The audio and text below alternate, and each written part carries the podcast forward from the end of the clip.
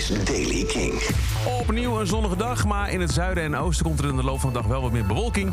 De temperatuur ligt vandaag tussen de 20 graden op de Wadden en 29 in het zuiden. Nieuws over Ramstein, Sigur en Metallica. Dit is de Daily King van vrijdag 16 juni. Michiel Veenstra. Platenlabel van Ramstein, de Universal Music Group... gaat de promotieactiviteiten rond de band voorlopig eventjes op een laag pitje zetten. Gebeurt allemaal na de beschuldigingen van ongepast seksueel gedrag... aan het adres van frontman Til Lindeman.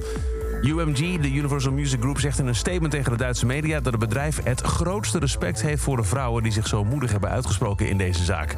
Diverse jonge vrouwen hebben beweerd dat Lindeman hen heeft uitgenodigd... voor afterparties bij concerten... waar naar verluid ongewenste seksuele handelingen hebben plaatsgevonden.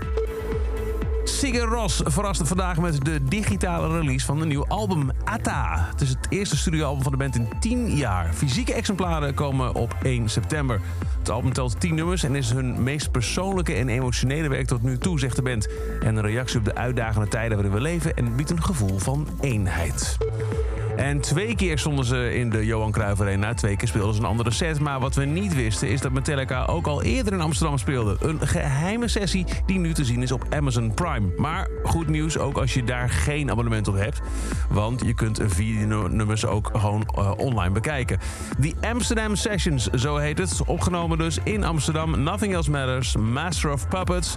En ook If Darkness Had a Sun en Lux Eterna van het laatste album 72 Seasons werd gespeeld. Staat dus ook op Amazon Prime. En uh, de band nam ook nog een keer vier tracks op voor de Duitse televisie. En ook die zijn te bekijken zonder abonnement op de streamingdienst. Check gewoon eventjes YouTube. En tot zover deze editie van The Daily Kink. Elke dag een paar minuten bij met het laatste muzieknieuws en nieuwe releases. Wil je nou niks missen? Je kunt je abonneren op The Daily Kink. Dat doe je onder het kopje podcast in de Kink app. En dan krijg je elke ochtend bij het verschijnen van een nieuwe aflevering keurige melding op je telefoon. Elke dag het laatste muzieknieuws en de belangrijkste releases in The Daily Kink. Check hem op kink.nl of vraag om Daily Kink aan je smart speaker.